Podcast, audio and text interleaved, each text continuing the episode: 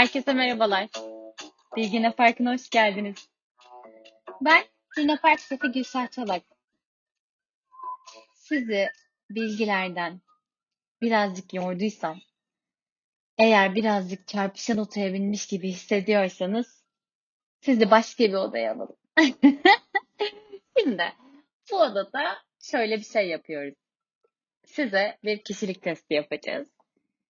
Bu bu arada beni bütün tanıyan arkadaşlarım bilir hepsine uyguladığım için bunu ortamlarda kullanarak yani bu öğrendiğiniz bilgi ortamlarda kullanarak herkesi böyle bir anda konunun içine alıp analiz edebilirsiniz.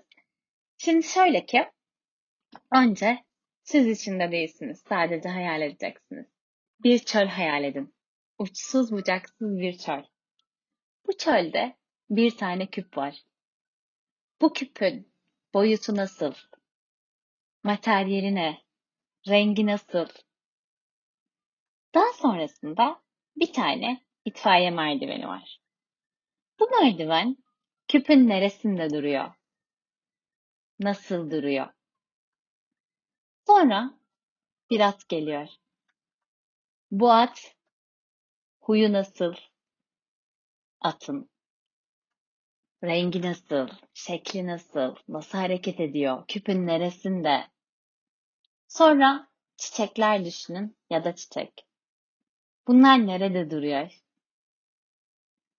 Ve en son bir fırtına düşünün. Çölde bir fırtına. Kumlar uçuşuyor ve her şeye ne oluyor? Bunları düşündüyseniz şimdi size cevaplarını veriyorum. Küp bu dünyada kendinizi nasıl gördüğünüz anlamına gelir. Eğer kendinizi şeffaf olarak düşündüyseniz bu sizin içi dışı biri bir insan olduğunuzdan bahseder. Eğer a demir bir küptü derseniz bu kendinizi çok güçlü olarak gördüğünüzü söyler. Simsiyah bir küptüyse belki birazcık depresif olabilir misiniz? Sonrasında ise bu arada büyüklüğünü şöyle anlamlandırabilirsiniz. Belki siz dünyayı kendinize göre çok büyük görüyorsunuzdur. Çünkü şöyle dünyayı temsil eder. Daha sonrasında ise merdiven aile. Ve onun nerede durduğu sizin ailenizle olan ilişkiniz.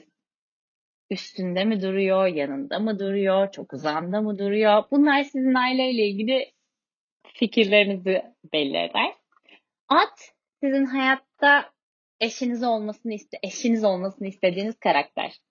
Hareketli mi? Küpün etrafında mı dönüyor? Yoksa çok uzakta mı? Hiç küpe yaklaşmıyor mu?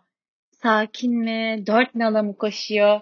Bu sizin istediğiniz insan karakterine ve tipine bazı e, tiyolar verir. Daha sonrasında çiçek ve çiçekler bunlar da çocukları temsil eder.